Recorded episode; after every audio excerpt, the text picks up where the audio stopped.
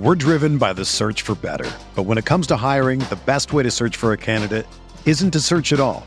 Don't search, match with Indeed. Indeed is your matching and hiring platform with over 350 million global monthly visitors, according to Indeed data, and a matching engine that helps you find quality candidates fast. Ditch the busy work. Use Indeed for scheduling, screening, and messaging so you can connect with candidates faster. Leveraging over 140 million qualifications and preferences every day, Indeed's matching engine is constantly learning from your preferences. So the more you use Indeed, the better it gets. Join more than 3.5 million businesses worldwide that use Indeed to hire great talent fast. And listeners of this show will get a $75 sponsored job credit to get your jobs more visibility at Indeed.com/Blue Wire. Just go to Indeed.com/Blue Wire right now and support our show by saying that you heard about Indeed on this podcast. That's Indeed.com/Blue Wire. Terms and conditions apply. Need to hire? You need Indeed. This podcast episode is brought to you by Coors Light. These days, everything is go, go, go. It's nonstop hustle all the time. Work, friends, family expect you to be on 24/7. Well, sometimes you just need to reach for a Coors Light because it's made to chill.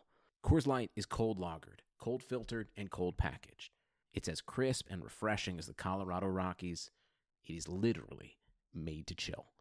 Coors Light is the one I choose when I need to unwind. So when you want to hit reset, reach for the beer that's made to chill. Get Coors Light in the new look delivered straight to your door with Drizzly or Instacart. Celebrate responsibly. Coors Brewing Company, Golden, Colorado. You can't control what's outside your home, but you can control what comes in. Because Clorox disinfecting wipes kill 99.9% of viruses and bacteria, including COVID-19 virus, when used as directed on hard, non-porous surfaces. So whether it's from dirty doorknobs, dirty shoes, or something else, outside germs won't stand a chance. When it counts, trust Clorox. Kill Pseudomonas, Salmonella, and influenza virus type A2. Kill SARS-CoV-2 on hard, non-porous surfaces. Use as directed. Crossing route, Gurley makes the catch 20. First down, he hurdles. Far side of the field, stays on his feet. Inside the 10, Todd Gurley making his case for MVP. He throws back shoulder. Higbee reaches out and makes an incredible catch for a first down.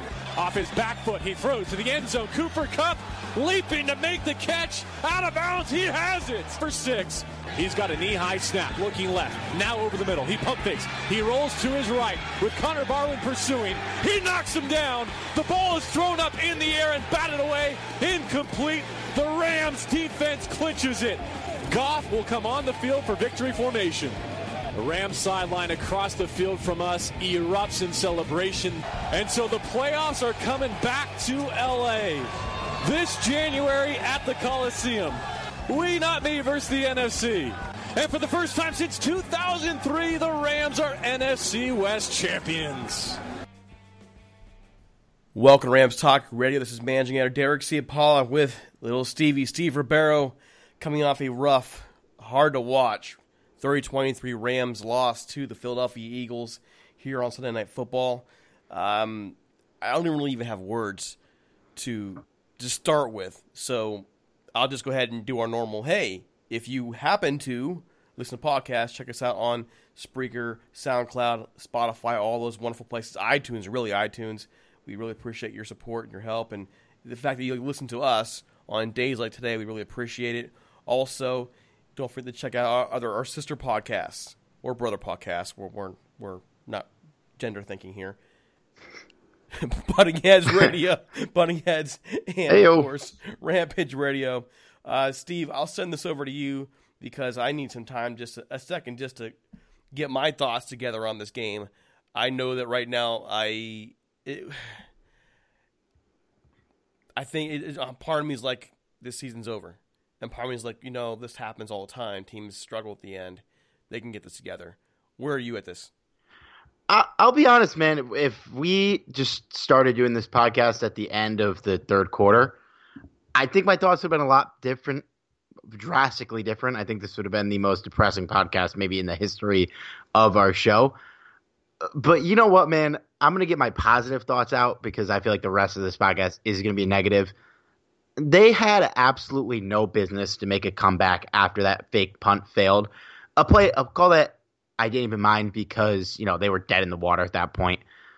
And for them to actually get back in this game and, you know, there was a lot of mistakes they made in the fourth quarter, mistakes that ended up costing us the game ultimately. But the fact that when the Eagles got the ball on their own 30, or sorry, the Rams 30, at the start of the fourth quarter up 17, and the Rams had a shot to win the game on the last play of the game in decent field position with all the mistakes they made in that quarter. You know what? The old Rams, man, they quit. And this team, for all the ups and downs they've had, particularly in the last 3 weeks, they've had a lot of downs, but they've never quit. And for that, I will give them credit. That's one thing that had been missing with the Rams organization for a long time, is that they would just roll over and die when the going got really tough. And this game, it got as tough as it's been all season. And, you know, they fought. They clawed their way back. They had a chance to win it. They made some mistakes. It didn't work out. We will break down all these mistakes big time. But I just wanted to get that out there before we get super negative on this podcast, which I'm sure we will. I am proud of the way that they fought back in this game, and that's about all I'm proud for in this performance, but I am happy about that. And, you know, like I said, we did this podcast 40 minutes ago. I would not be saying anything kind about this team. Well, I don't know that's going to be super negative, but I think the Rams have dug themselves a hole here, and especially in this game, that hole didn't need to be dug. And that's a real concern for me. It was just a lot of shooting themselves in the foot, a lot of mistakes that were fundamental mistakes, time management, you know, coverage, man. All those things that you should have figured out at this point in the season that should have been taken care of. And that's a concern for me. That's a really big concern for me, especially as this team is now heading into the playoffs. And the next time they play a good football team will be their first playoff game. But right now, can you even say, hey, Arizona has some players on defense. They have a pass rush. The way Jared Goff is looking antsy in the pocket, I'm concerned. I'm concerned with Todd Gurley and his knee right now. I'm concerned about this defense not being there with this coverage. And part of me, Steve, going back, I'm starting to wonder, and folks, don't kill me here. It's just a wonder, it's a thought. I'm not saying I'm right, but I'm starting to wonder if this team's been a little overrated all along. I'm starting to wonder if it just took time for teams to figure out the real issues with this Rams offense and defense. That's what I'm wondering. Listen, I'm not saying I believe that. I'm just saying I'm wondering a little bit. Go back to Green Bay game. Go back to Minnesota game. And those games like that were really, really super close. And look where those seasons have gone for both those teams since then. And I'm wondering, you know, were we a little too high on this team?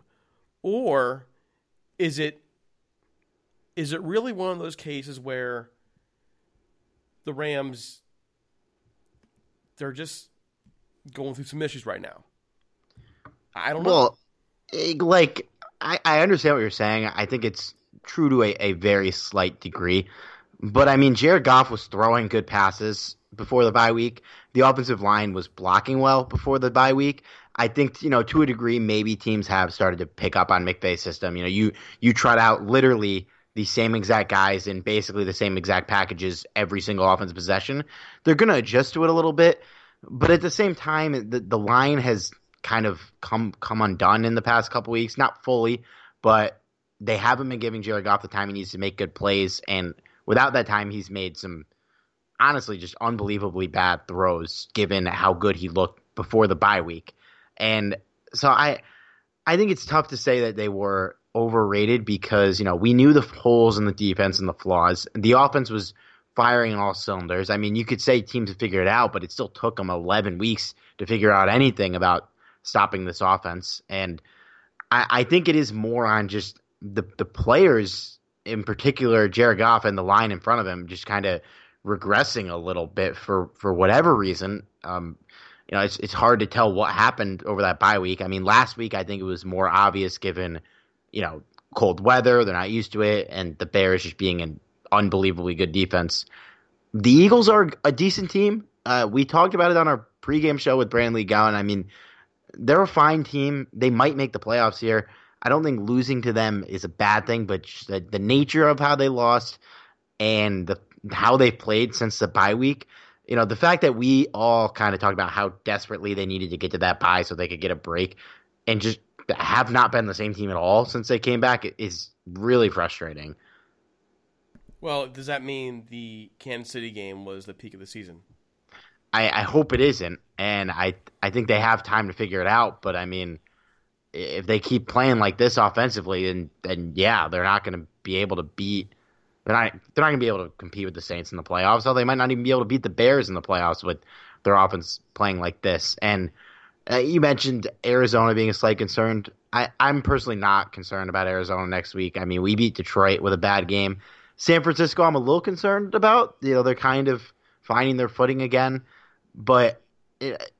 They should win these last two games, even with how they're playing right now. I mean, they played like they did tonight against the 49ers or Cardinals. They probably do come out with a win, but yeah, I hope that's not the peak. And I mean, they need to have some polish here in the final two games to, you know, really give us a sense of hope again in the playoffs. And even that, you know, they come out and crush the 49ers and the Cardinals. How good can we really feel about it? It's the 49ers and the Cardinals, you know? Well, I think the fans need it. I think the fans need it right now. I think the fans need a 41-10 blowout, a 35-10 blowout, something to kind of go, okay, you know, calm down. They're working on things. They're fixing things. They're still being professionals out there. And what I mean by the Cardinals as well is there are enough players on that team and the 49ers as well to give the Rams some problems. You can't forget that how many stars this year have the Eagles featured. Like I think they said in the show tonight, 48. This is our injured team, a team that's deep into his depth, and that means something. That really means something in terms of what the Rams should have done. The Rams should have won this game. I think we can both agree on that. And honestly, they were outplayed for 3 out of 4 quarters. Yeah, very much outplayed, especially in that third quarter. And we mentioned the injuries. The Eagles secondary has been obliterated by injuries here, and for Jared Goff to have this kind of abysmal of a game against that washed secondary is bad. I mean, I'm at a loss for words about this because, you know, we saw firsthand in this game he had so many open guys that he just missed. You know, the receivers were doing their jobs in terms of just beating the Eagles secondary. I think they kind of had their way. And you look at Jared Goff's numbers. I mean, he did throw for 339 yards, but he could have had some touchdowns. You know, particularly he had the one that he missed slightly to Everett, and then Gurley more of a miss in that fourth quarter, where I believe that was drive we settled for a field goal. So yeah, man. I mean, the front four. I'll give the offensive line a little bit more slack than Goff because, you know, Michael Bennett, Brandon Graham, and even to a degree Chris Long, our boy, still good players. Bennett's having a little bit of a comeback here. He's been a beast. Killed us tonight. But, yeah, man, the secondary's not good. And, you know, Goff didn't even throw a touchdown against that bad of a secondary.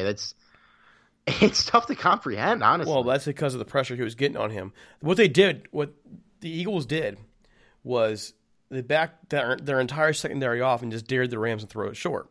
So they throw their front four, sometimes front seven at the Rams, and leave space in between that deep area and the intermediate area, and say, go get it, Rams. Go get it. And the Rams did a really good job, I think, of working that area before Gurley got hurt. Then once Gurley got hurt and he was missing for some time, that's when things got shaky for them. So if you go back to that first quarter, that first drive, we saw the Rams' offense. It wasn't explosive. It was just methodical. They went down the field. They got Gurley heavily involved. He was catching footballs. He's running the football. Eventually, I think that works. I think they wear down that Philadelphia defense at that point. I think they get the things they need. But don't underestimate the injury to Gurley and what it meant to that Rams offense at that point. I think sometimes because this Rams offense has so many different weapons, we forget how important Gurley was. We keep talking about how important Kupp is, and we do miss Kupp. But if you lose Gurley, especially in a game like this where everything needed to go through Gurley, you're in trouble. And that's what we saw in that second and third quarter until Gurley got back out there. Right. And again, we're without Malcolm Brown too. So you're going from Todd Gurley, who at one point in the season was an MVP candidate, probably still really a lock for first team All-Pro.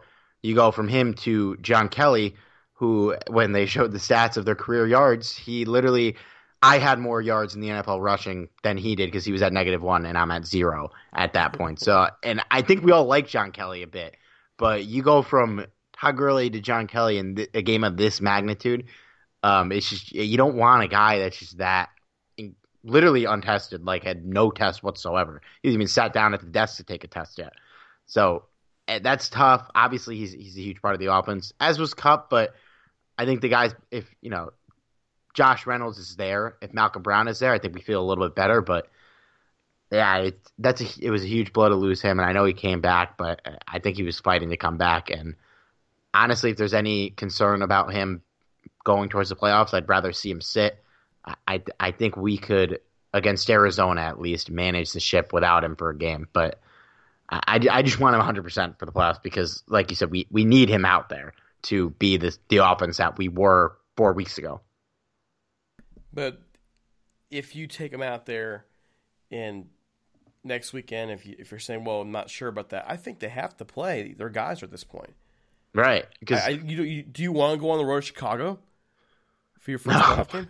Absolutely not. Yeah, they dug themselves into a hole here. I mean, Chicago have a chance to lose at Minnesota last week of the season, but I mean, we need to win out now with losing this game, and I think we will.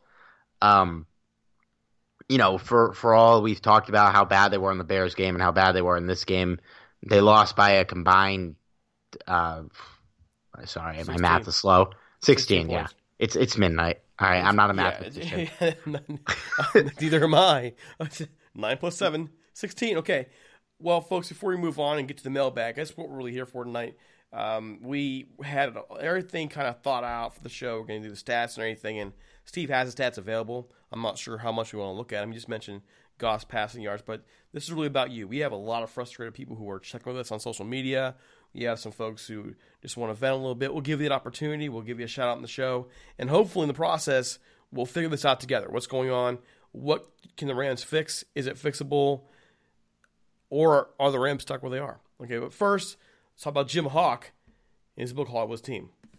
Most of us are practically addicted to anything Los Angeles Rams.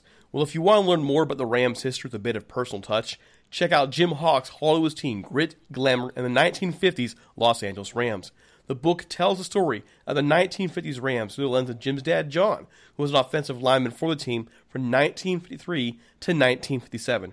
Check out his son's story of his father and the team he played for in an era of glitz, glamour, and future Hall of Famers. Read about players like Norm Van Brocklin, Elroy, Crazy Legs Hirsch, Tom Fears, and Les Richter in this story spanning the 1950s Los Angeles Rams.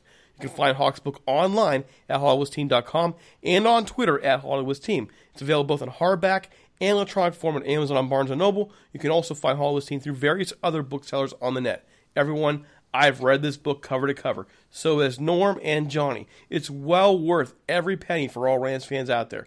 But it's also a great story about a person's father and the legacy he left behind. Again, folks, trust me. Check it out. Hollywood's Team, Grit, Glamour, and the 1950s Los Angeles Rams by Jim Hawk. It's worth it. So, in our mailbag, here we go. This is Love My Country and Life at Scottman001 on Twitter. He actually asked, well, basically two questions. He asked, will McVay admit that Marcus Peters and Ndamukong Suh were a waste of picks and money? These guys have been bums all year. Well, Steve, I'll let you go first on that one. I mean, no, they weren't a waste of money. Obviously, they've been frustrating at times. Correct me if I'm wrong here. I mean, Peters wasn't really a big part of the problem tonight, do you think? Well, there are a couple of little things we should talk about, but no. The real problem was actually Talib in coverage tonight. And the corners on that one play especially, but overall, Peters wasn't that big of a problem. It was really Talib. It was the inside run defense, especially in the red zone. It really, in all honesty, I don't even see that as a real problem. I see the offense as being the bigger problem. Oh, you know, and pass rush. Pass rush we got to talk about. Right, yeah. So I guess for Sue, we got to talk about that. Yeah, so Peters obviously has been frustrating at times this year, very frustrating, but I do still think that it was the right move to trade for him, and I think when he kind of gets the pressure off of him to, you know, when a guy like Talib's there to guard Alshon Jeffrey, you know, in the case of tonight, poorly guard him, Peters plays a little bit better. We didn't call his name that much tonight, and that's a good thing for him. You know, he had that penalty on the helmet play, which, I mean, that happens. I don't think he did it intentionally. But he also had that big play in the end zone, which I believe was on Zach Ertz, had the ball in his hands, and Peters made a nice little play to poke it out there. But Sue, I think, also has been worth bringing in this year. I wouldn't say he's been a bum all year. Given how much money he's making, it is frustrating that he kind of gets lost for a little bit and you don't really hear about him. But I think tonight he made some good plays getting to Foles, not completing the passes, or not completing the sacks, I mean. But he did have that one play where he hammered Foles into the ground. It just so happened Foles completed like a 70-yard pass because the secondary broke. But, yeah, I mean, Sue, he's not worth $14 million. But at the same time, I don't think there was really something we could have sunk in that money in this offseason for 1 year that would have come out with better results than, you know, the chance you take on a guy like Sue. All of these guys that we brought in the offseason, with the exception of Brandon Cooks, have had moments of major frustrations to us. But ultimately, I think that they were worth bringing in. And, you know, the guys that were there beforehand, I don't think would have cut it. I think I'd still rather have Peters than Trumaine Johnson, especially given the money he's making. So we'll see. We'll see. I mean, Peters is going to be back next year. I don't really have any second thoughts about that, and we'll see how he does in another year. I don't know if he's going to be here long term.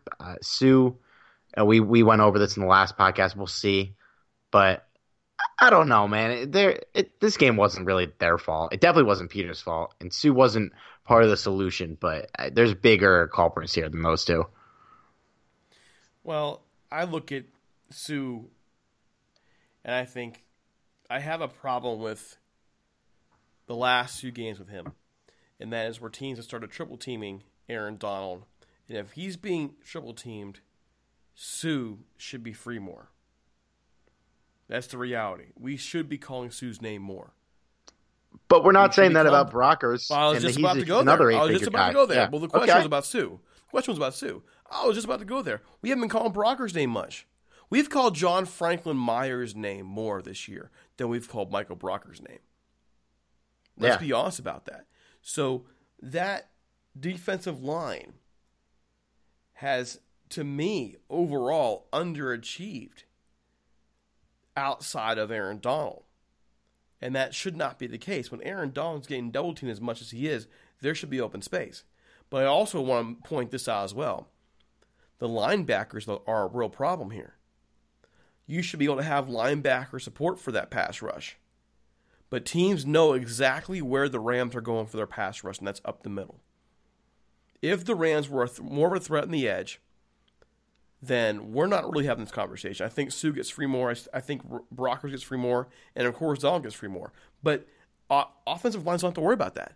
They only have to worry about one thing and one thing only. Stop Aaron Donald. If they can do that, they can slow this defense down enough. That's a concern for me. Marcus Peters. That's a different story.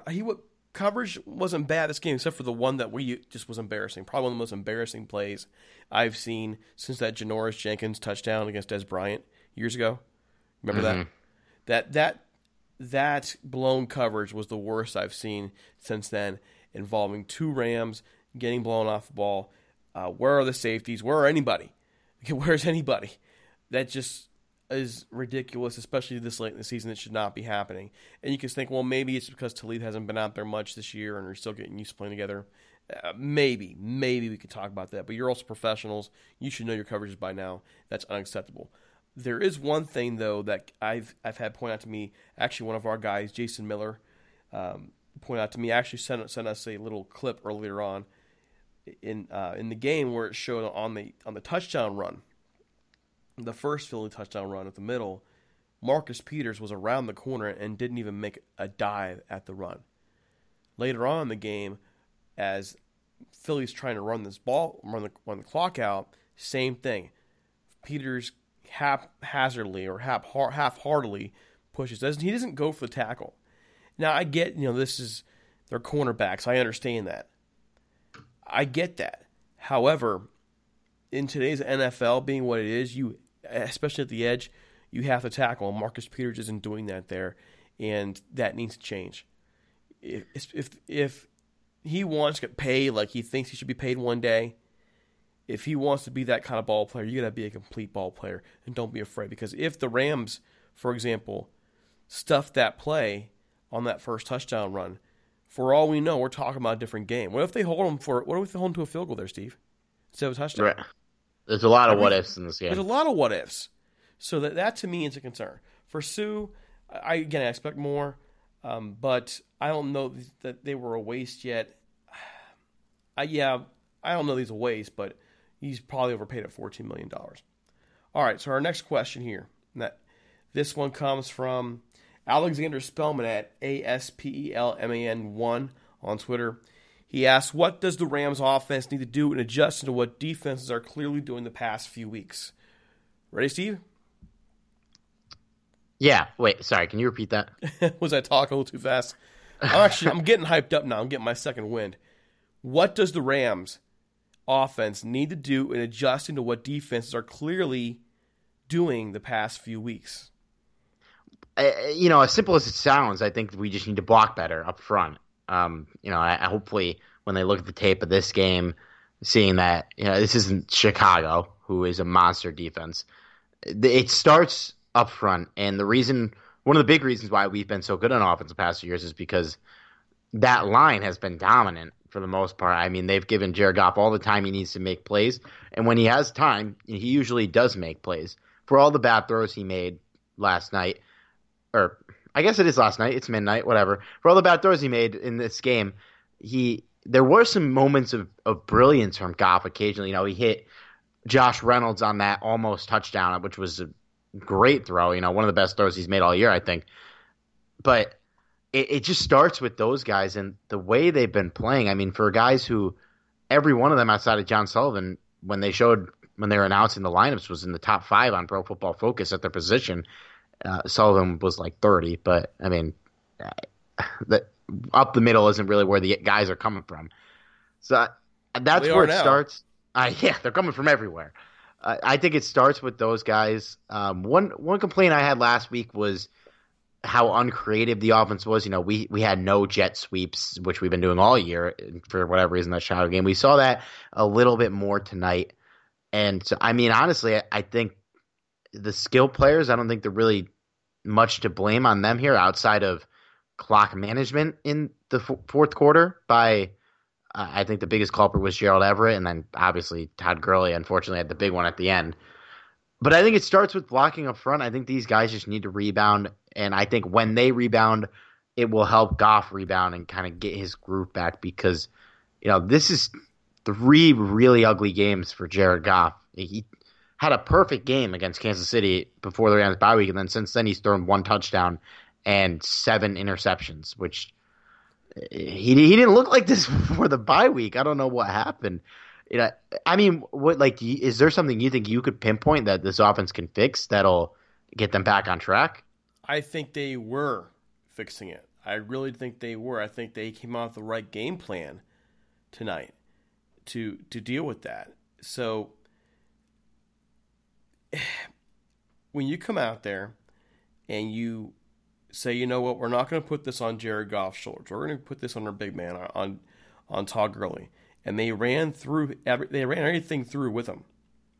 When you do that, and you take responsibility off of him, then we saw those things working. We saw it working, dude. Did we not? That was a nice, easy, methodical drive down the field for that first touchdown for the Rams. And when that happens, when you can just sit there and pick what the defense will give you, you're okay. So the defense is going to lock you down deep and just bum rush your middle. They worked on exactly what we wanted them to work on. They worked on the short passing game. They actually, that first quarter change, that was very good. That was very good. Okay, then you're getting him the ball. You're getting him up the middle. You're getting him off tackle, right and left. That was what you need to do. And then he gets hurt.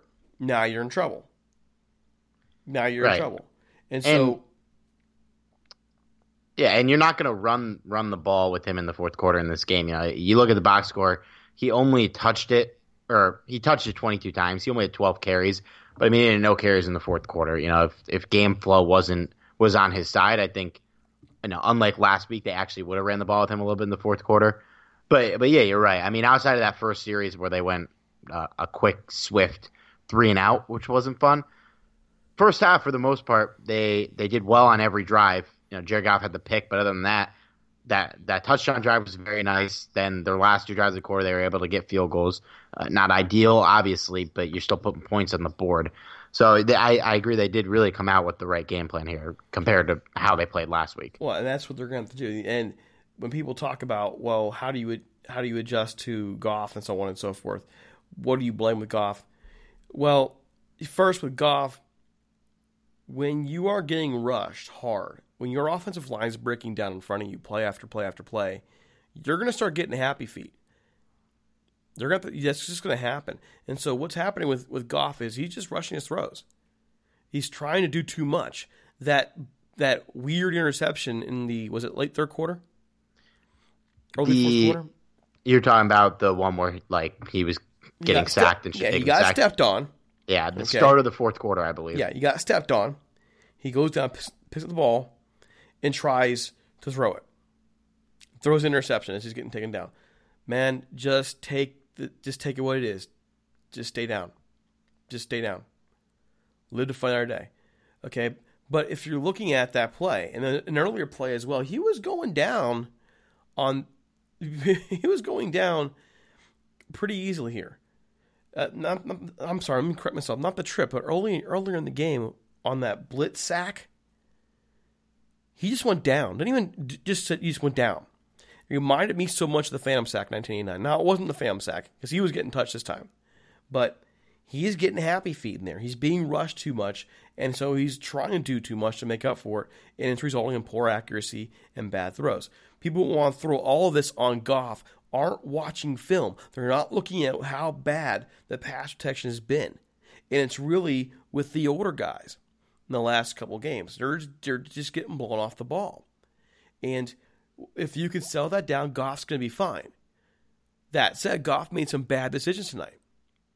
He made a couple really bad decisions that I don't want to excuse him. You can't excuse him, okay? But you also have to think with a halfway functional brain here instead of just getting all upset and saying, well, you know what? Don't forget this guy is still a third-year quarterback who's really in his second year. He's going to make young guy mistakes still. Right. Aaron Rodgers still makes mistakes. Every quarterback still makes mistakes.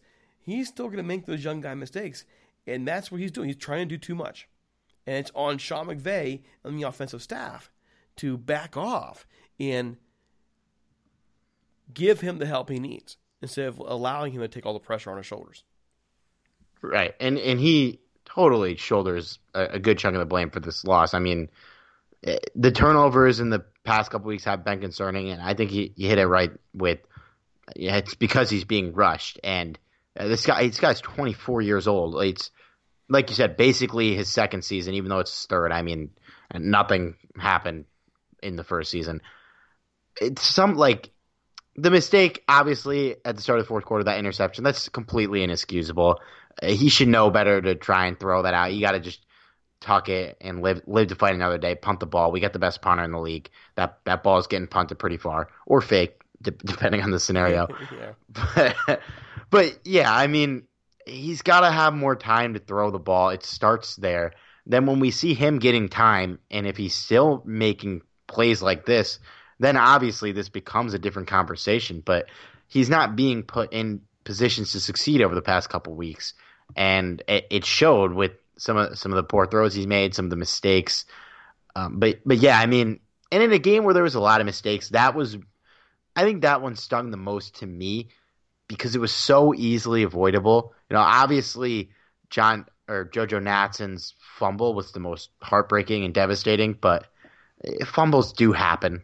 Unfortunately, they happen. But that play by Goff, that was a big swing points-wise, and that just could have been avoided so easily. Well, at one point, though, I mean, Natson probably just got himself cut in that play, especially if Gurley's out. If Gurley's hurt and he's out next week and Justin Davis is out, Natson's gone. They got to bring somebody else up to cover at the running back position. He probably cost himself a job. So yeah, I hope not. That'd be unfortunate, but yeah, I mean, Farrell Cooper is an All-Pro last season, so he's probably getting that job back. And the only reason Farrell probably hasn't got it back is because they're trying to protect him a little bit, but he can't anymore. So that's really it with Goff. So many people want to crap on Goff. Some dude from some dude from Seth Kelly or something Kelly from 12up.com wrote this really ridiculous article talking about how Jared Goff is trash on the road and the Rams are going to, whatever, pay for it. That's just one of the most ridiculous articles anybody could write. It's not even backed up by a fact. Now, is this where we're going now with Jared Goff? Right? Can we not forget where Jared Goff has taken this team the last 2 years? He's been a major part of that. They don't win that Kansas City game without him. They don't. No, I mean, look, as somebody who's been driving the Jared Goff can't play in the cold bus for that hot take, I mean, I think it's pretty true for the most part. I mean, to say he can't play on the road in general is just silly. I mean, he had a bad game against Detroit, sure. But you know, if anything, this game kind of helps negate that take. And instead of, you know, him not being able to play on the road, he just is in a funk right now, partly due to the offensive line, partly due to the play calling, and partly due to just him not being very good right now. You know, players go into funks. The best players in the NFL have had bad games. They've had bad seasons. I mean, 2 years ago, Todd Gurley couldn't even get 100 yards in a game. And this year, you know, it's like clockwork for him to total over 100 yards. So it is such a ridiculous take to say he can't play on the road. Like look at the tape. He's played successfully on the road. You know, this year, last year, when it's cold, you know, sometimes he doesn't do it, but I mean, that's just a silly take. He's in a little bit of funk right now. Yeah, weren't the Rams like 7-1 on the road last year? Yeah. I mean who was a quarterback then? Dieter Brock? Jared Goff. Oh, okay. It was Jared Goff. All right. Just check him. Dieter Brock, Vince Ferragamo, Jim Everett. Hey, Jim, how you doing? I mean, really, honestly, who was the quarterback? It was Jared Goff. So just a stupid take.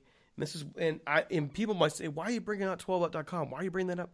Well, one, because I'm in the mood to rant, but two, you know, Steve and I, we're both writers. We're both journalists, and there is some kind of ethics to it. That kind of hot take has no business being out there, and it's just ridiculous, period.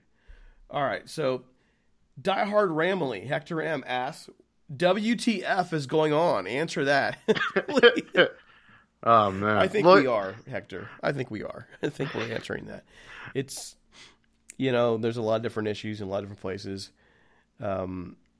Steve, if one thing will fix the Rams right now, what would it be? God, I don't even know. I think it is just blocking better, getting Goff more time. And I really think they just need a tune-up game. I think they have two coming up. They need to just get their mojo back, especially on offense. I think defensively, they've made mistakes over the past couple of weeks, but I think this defense overall has looked a lot better since coming back from the bye week than they did before it. I mean, obviously, Alshon Jeffrey torching us today is not an encouraging sign, especially when we head into the playoffs. But overall, I think, you know, last week the linebackers got some slack, rightfully so, but they did kind of just completely shut down Mitch Trubisky last week. The defense basically won us that game in Detroit. So I think it is just the offense really just needs to get their groove back, and I think they will because, you know, 11 games of, for the most part, dominating defenses, that's not exactly a small sample size for one season. You know, it's over half of the season, almost 3/4 of the season. So I think it's just they need to just get their groove back, man, and I think Arizona and San Francisco coming up, they're the perfect opportunities to do it, and we'll see if it actually happens. But, I mean, I do still have faith that they get their group back a little. I'm not sure right now I have faith that we're going to come out of the NFC on top, but I think at least we'll look like we'll have a team that's capable of doing it, hopefully, by the end of the year. Well, for me, what's going on, I think every team at some point in the league they go in their funk. Every team goes through it. Even the Saints. The Saints got their funk early in the year, and they bounced back. And now, you know, it's about, to me, leadership at this point. To me, this is the first time Sean McVay has really been challenged as a leader. Last year, nobody expected the team to be 11-5.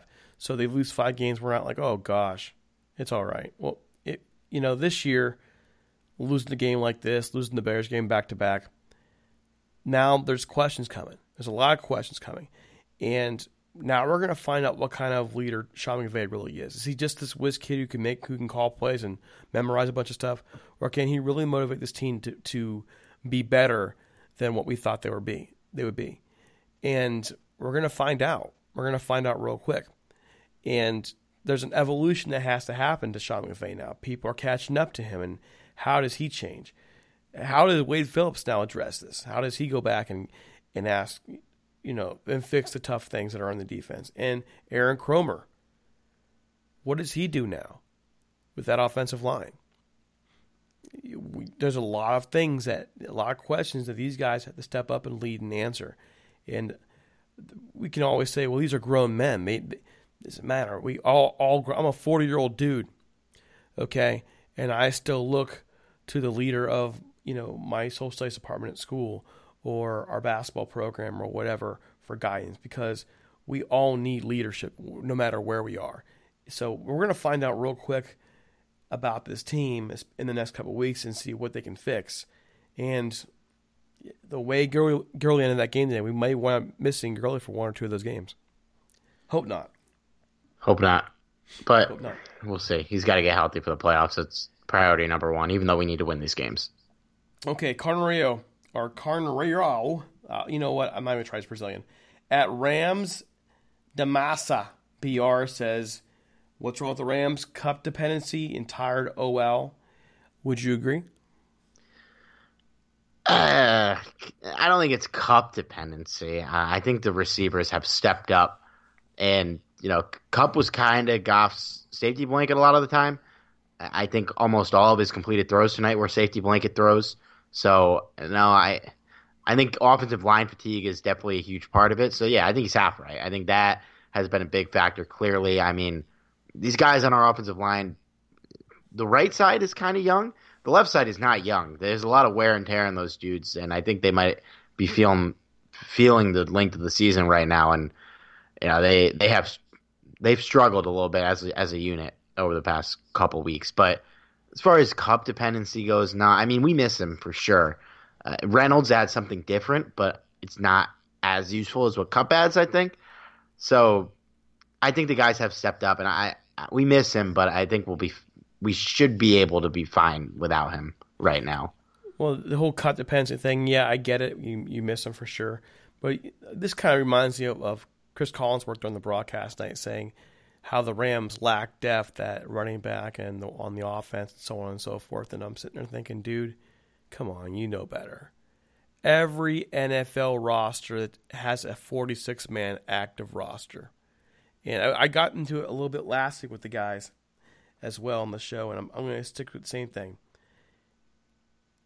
In this game, Goff completed passes to Reynolds, to Gurley, to Higbee, to Everett, to Cooks, Woods. That's a lot of guys, man. That's a lot of people he connected with. And he would have connected more passes with them if he was more accurate today. So, yeah, we missed Cup. But I'm not buying the whole idea of depth, maybe with the offensive line. 46 players on a roster. How deep can you go? I get really tired of the idea being here the Rams don't have depth. It's a testament to their depth, because remember how many players went down before the regular season even got underway? Yeah. Go back and look at me. We had a lot of depth. And a testament to that depth, to me, that this team does have 11 wins. A lot of players got hurt or on the IR for a good chunk of the year, and yet they have 11 wins. So right. I'm just not buying all that stuff about Cup dependency and just about that. It's much deeper than that, and that goes back to the idea of where do you go now? Alex Houseman asked us, he's at Big House 79. He says, is this just a mental funk or a sign of a serious problem? How do you fix this? It's probably somewhere in between, I would say. There's definitely just with Goff, I think it's parts funk.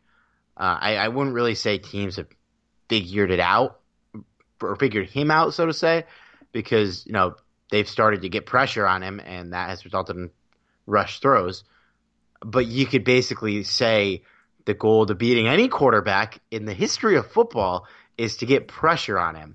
So I think it's kind of clear that the line just needs to play better. Are teams figuring out how to get past the line? Maybe. I mean, we played against two very good pass rushes in the past 2 weeks, and I think we'll see how they play against San Francisco and Arizona, hopefully better. But I think it is – there's obviously a lot of concerns here that I think we've kind of vented about today and in the past couple of podcasts given how games have went. But I think it is mental and kind of a funk more. I'd maybe say 60-40 than teams figuring it out. But the line just needs to step up. I mean, I feel like I'm a broken record here, but – to me, that's just been the clear flaw with how we played over the past couple of weeks. It's the line. It's the fact that it's a 16-game season. It's a long season. You can't forget that. College football is over, with the exception of bowls. These guys are playing deep into December. The weather's getting worse. They're getting tired. They've been seeing each other's faces every day since July. It's getting old. It is getting a little old. They're getting tired. Every team goes through this. And so before we just go out there and demolish the Rams and trash what's going on, let's see what happens. Okay. And hey, Derek, before we move on to demolishing the Rams a little bit more in this podcast, I think we should give a shout-out here to our sponsor at the Golden Brand Barbershop. Guys, if you're looking to support one of your own in the Orange County area and you like that old-school classic barbershop experience, guys, you got to check out the Golden Ram Barbershop at 13755 Golden West Street in Westminster, California. Our friend Sal Martinez opened up a shop as a shrine to the Rams on the day they left for St. Louis, and he's kept the lights on ever since. Even after losses like today, he's still going to keep the lights on. He's by appointment only, so give him a call at 714-894-RAMS. Again, that's 714-894-7267. Drop our promo code RAMSTALK so he knows who sent you, and he'll get a discount on an already affordable haircut. The Golden Ram Barbershop is open Monday through Friday from 8 a.m. to 6 p.m. and Saturday from 7 a.m. to 4 p.m. Once again, guys, give Sal a call at 714-894-7267. A visit to Sal's shop is worth it. Not only to see all the Rams memorabilia there, but Sal's also just going to give you that old-school classic barbershop experience. He's going to talk Rams football to you and whatever you want. Guys, if you need somewhere to go and just vent about how poorly the Rams played Sunday Night Football 2 weeks in a row, you should head to the Golden Ram Barbershop, and you can do that while also getting a great haircut. Trust me, guys, you won't regret it. Well, yeah, that's kind of sad, too. All right, so keeping the comments. Mick Baber at Baber_Mick says Goff sucks. McVay can't do this. Losing this game is embarrassing. Come on. Relax, dude. Goff, look where Goff's taken this far. Look what McVay's done this far. I understand the frustration, but it'll be all right. Eric Dreyer asks, what is happening? Well, we've talked about that a little bit. He says, what's up? What sucks is we could be playing a wild card game if this keeps up. Yes, Eric, it could, but I mean, that's saying the Rams are going to lose at least once, and that's to either Cardinals or the 49ers. And, well, the way the 49ers played the Seahawks today, you can't count them out. John DuPont says, where's our great D mastermind going to figure out how to pressure a quarterback without 99? Why is our O-line stop protecting our quarterback, and why is our quarterback regressing? Just to give you a couple. I think we've answered the first two questions there already. The question is to you, I guess, do you think Jared Goff's regressing? He might, he might be going back to what he is more. He's having bad games. He may not be ultimately the quarterback that we saw in some of these huge games this year for most of his career, but he's also not going to be this for the rest of his career. So, he might be going back to the mean a little bit. We'll see in the next couple weeks, but I wouldn't say he's regressing, so to say. He's having some bad games. It happens to everybody. The sophomore slump is a real thing that happens to athletes across all sports, I feel like. And Goff, since this, we kind of agree it's kind of a sophomore season, he's slumping a little bit, man. It happens. But it's obviously concerning that it's happening now, this late into the season. But hopefully he can get tuned up here and get back to form, because I do think long term I'm not really worried about him. I think he will be the franchise quarterback we need. How high his ceiling is, we'll see. We'll see if he's going to be either a top 5 quarterback or just like a top 10 or 12 quarterback.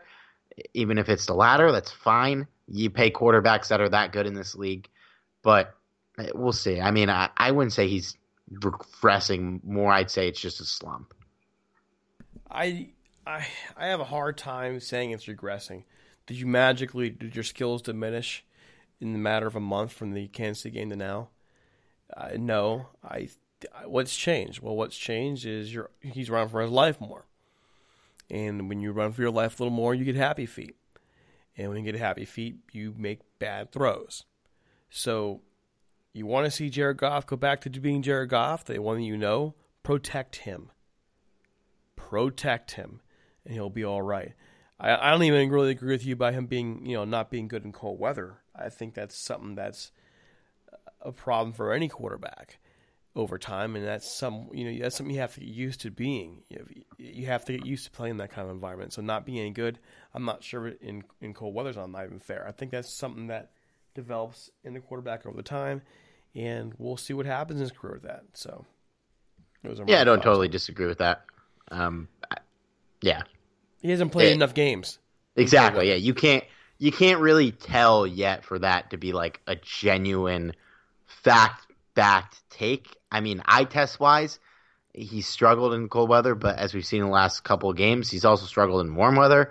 So it is definitely. It's probably too early to tell him that. That's why I have it down. He was running for his life in both the Broncos game, facing off with Bradley Chubb. And Von Miller, and he was running for his life in the Bears game. So what's the common denominator? It's not necessarily cold. It's running for your life. Great pass rushers, yeah.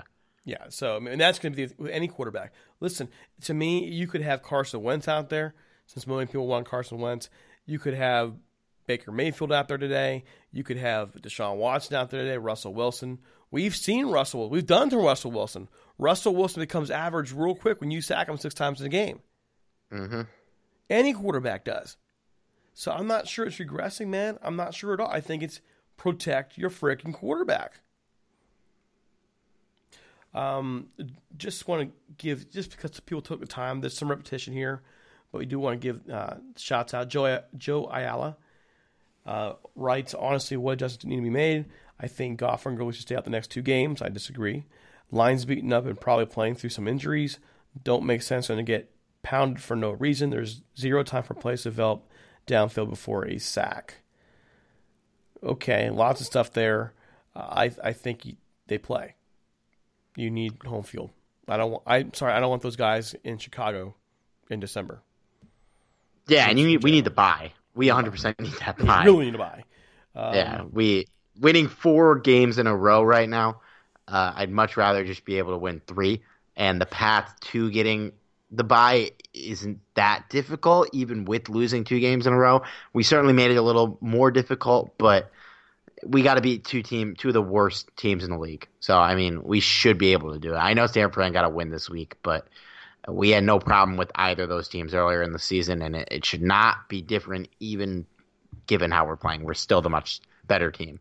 I honestly think San Fran came in that game today kind of motivated after that last game with Seattle where the Seahawks and the team just kind of crapped all over Richard Sherman, to be honest. I think that was a little bit motivating. David Laffey, and I saw a couple Rudy Hires and a couple other guys that mentioned this as well. How does Gurley not know when to avoid a touchdown to keep the clock running? Let me rephrase that. How does Gurley know when to avoid a touchdown to keep the clock running, but not know to go out of bounds when you need to stop the clock? You want to take that one first? I think you just want to get more yards, man. It was obviously not the right decision, but he's a gamer. You know, he thinks you're Todd Gurley. You probably think your best chance to win is with you running it into the end zone. And I think he just wanted to try and make something happen. It didn't work. You know, he's got my full support, Todd Gurley. I'm never going to waver from him right now. But, yeah, it is kind of ironic that we have applauded him so much for his clock management by giving up touchdowns so unselfishly. But then he ultimately helps us lose this game by not handling clock management right, by not getting out of bounds. And, I mean, Everett did the same thing on that drive and even earlier. A couple times. Yeah. On the drive before that, he made some notable plays like that. But, yeah, it sucks that happened. But, yeah, I don't know. I don't really think there's like an answer to that anyone can answer besides Todd Gurley. I think it's a little bit case by case. With Everett, he doesn't handle the ball very often. He is still young. He's probably not as involved in clock management. Was basically being a rookie out there. With Todd Gurley, he is Todd Gurley. Like you said, he's going to trust his legs. He's going to try to make a play if he can. And maybe, for all we know, maybe he thought that he would still be able to get those couple extra yards and get out of bounds. And the Eagles just made a good play getting him down. We don't know. I mean, we don't know what's going through his head at the time. Alvarez writes, are we going to cut JoJo? And WTF is going Goff. So we've already answered Goff. Are we going to cut JoJo? I'm going to say yes. They're going to cut JoJo. Yeah, I think it depends on health next week.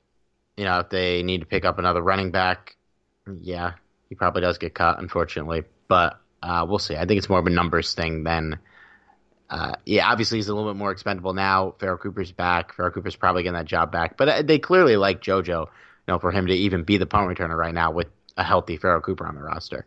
Well, we don't really know how healthy Farrell is. He's out there. I mean, he's playing. Yeah, but how healthy is he overall? To me, if he's as healthy as he should be, he should be out there, and he's not. So, but I don't know. He's returning kicks. I mean, why would he even be active if he's not healthy? I guess is my thing. I think they just, you know, Natson kind of earned that job, and maybe they're just. I don't know. I feel like he wouldn't be returning kicks if he wasn't healthy. There's no point of him being out there if he's not healthy. True. But, I mean, I just say maybe you're trying to get him back in to the rotation. Maybe you're trying to save him a little bit for the playoffs. You know, maybe.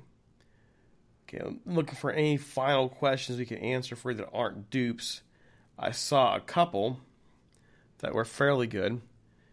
Hey, keep looking. I do want to say I know we have a lot of newer fans since the team moved back to LA, maybe that didn't watch for the last 20 years in St. Louis, and it's fine. Look, I think I'm the head of the let's welcome all people who want to root for the Rams committee, no matter if they're bandwagon or if they're from LA or whatever. Anyone who wants to root for this team, please come join.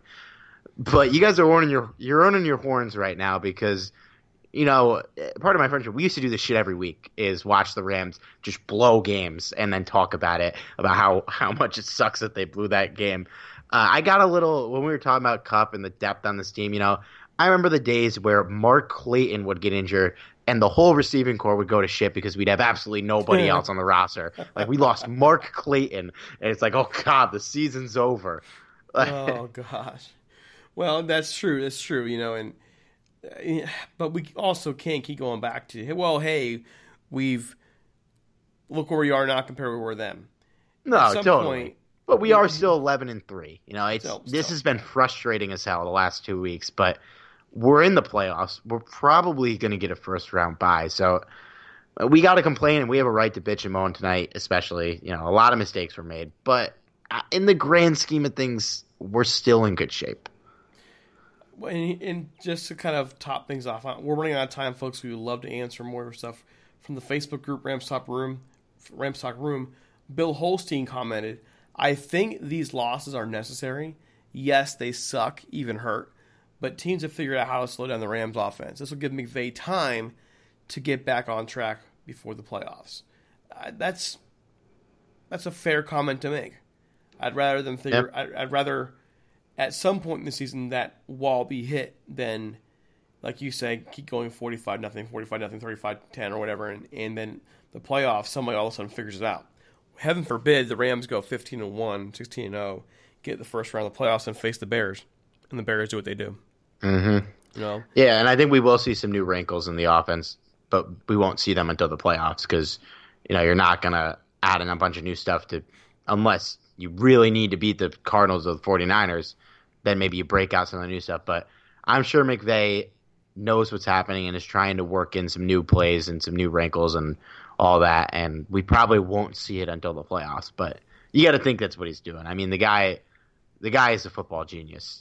Even after this and after last week, I think he's still done a lot more positive than negative in his time here, and I think he will fix this ship. And that's what we got to hope. All right, folks, before we go, just a couple of things here. We do want to go ahead and say, hey, if you are looking to find a great place to advertise, sponsor with us. Sponsor us here at Rams Talk or ramstalk1945@gmail.com. Send us an email. We'll gladly send you our kit, our media kit. Folks, if you have a business where, hey, you got a sports bar, Rams fans come out there. We're great for you. Pizzerias, we're great for you. That's our clientele, okay? All those places, sporting goods stores, all those places, we're great for you. Check us out. Also, you can find us on iTunes, Stitcher, Spreaker, Spotify. We're everywhere. So, if you could, subscribe on places like iTunes. Leave a review, a 5-star. We'd greatly appreciate it. And, of course, we're on Twitter as well. Talk Rams for the entire site. Steve's on Twitter where? At Steve Rebeiro. And, of course, new butting heads this week, probably on Wednesday. I'm up a little late tonight. But, yeah, at Steve Rebeiro. Hit me up. Fantasy questions or responses to any dumb or good, smart things I say on these podcasts. I would love feedback. And I'm, again, DC Paul on Facebook. Sorry, not Facebook, Twitter. Basically, you can find us at the facebook.com/Rams Talk. Also in our group now we have going because Facebook's really, really mean to us about our page. We have the Rams Talk Room, which actually gets a lot of good engagement in there, more than our normal page, so check that out as well. And, folks, it's not over yet. Team's 11-3. They came back strong. I think if the I agree with Steve. If this team gets blown out 30-13, 37-13, I think this is a different podcast, but they fought back. They made it interesting, and they darn near pulled this off. I think without the Natson fumble, this is a different podcast again, so... It would have been weird to do a podcast after that game if they won. I'm not going to lie. I was thinking, I don't even know how I approached that podcast after a win. I really don't even know how we would approach it. Well maybe we'll never know. We'll never know. All right, folks. For Steve, this is Derek Ciapala.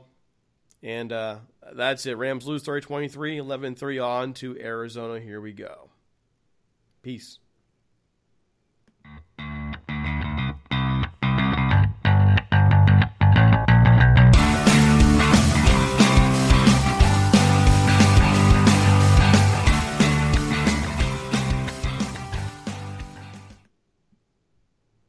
The NBA is back. Where else can you get this type of drama? Where else does history hang from the rafters? Jaylen Brown throws it down. Where else is your own city home to your biggest rival? The battle of LA is real, people. And 30 feet is still in range. Curry knocks it down. Where else can a city this loud be this slept on? Let's get it out of here. Where else is history still in the making? Oh, my goodness. Where else? The NBA, only here. Season begins December 22nd on ABC, ESPN, TNT, and NBA TV. You can't control what's outside your home, but you can control what comes in. Because Clorox disinfecting wipes kill 99.9% of viruses and bacteria, including COVID-19 virus, when used as directed on hard, non-porous surfaces. So whether it's from dirty doorknobs, dirty shoes, or something else, outside germs won't stand a chance. When it counts, trust Clorox. Kill Pseudomonas, Salmonella, and Influenza virus type A2. Kill SARS-CoV-2 on hard, non-porous surfaces. Use as directed. For the ones who know that a little late is always too late, and that the clock doesn't stop just because you're missing a part, Grainger offers supplies and solutions for every industry, and our KeepStock inventory management solutions help ensure you have the right stuff in the right place at exactly the right time. Visit Grainger.com/KeepStock to learn more. Grainger, for the ones who get it done. Everyone is talking about magnesium. It's all you hear about. But why? What do we know about magnesium? Well, magnesium is the number one mineral that 75% of Americans are deficient in. If you are a woman over 35, magnesium will help you rediscover balance, energy, and vitality. Magnesium supports more than 300 enzymatic reactions in your body, including those involved in hormonal balance. From functional medicine doctors to mental well-being and female hormone experts, we all know that magnesium is the one mineral to improve all aspects of well-being and health. But which one? Magnesium Breakthrough from Bioptimizers, the trusted choice recommended by leading experts, with 7 best-absorbed forms of magnesium to ensure your body receives the support it needs for overall well-being. Go to bioptimizers.com/balance today and use code BALANCE10 for 10% off. Support your journey to wellness at bioptimizers.com/balance. Magnesium Breakthrough from Bioptimizers, your foundation to optimal health and vitality.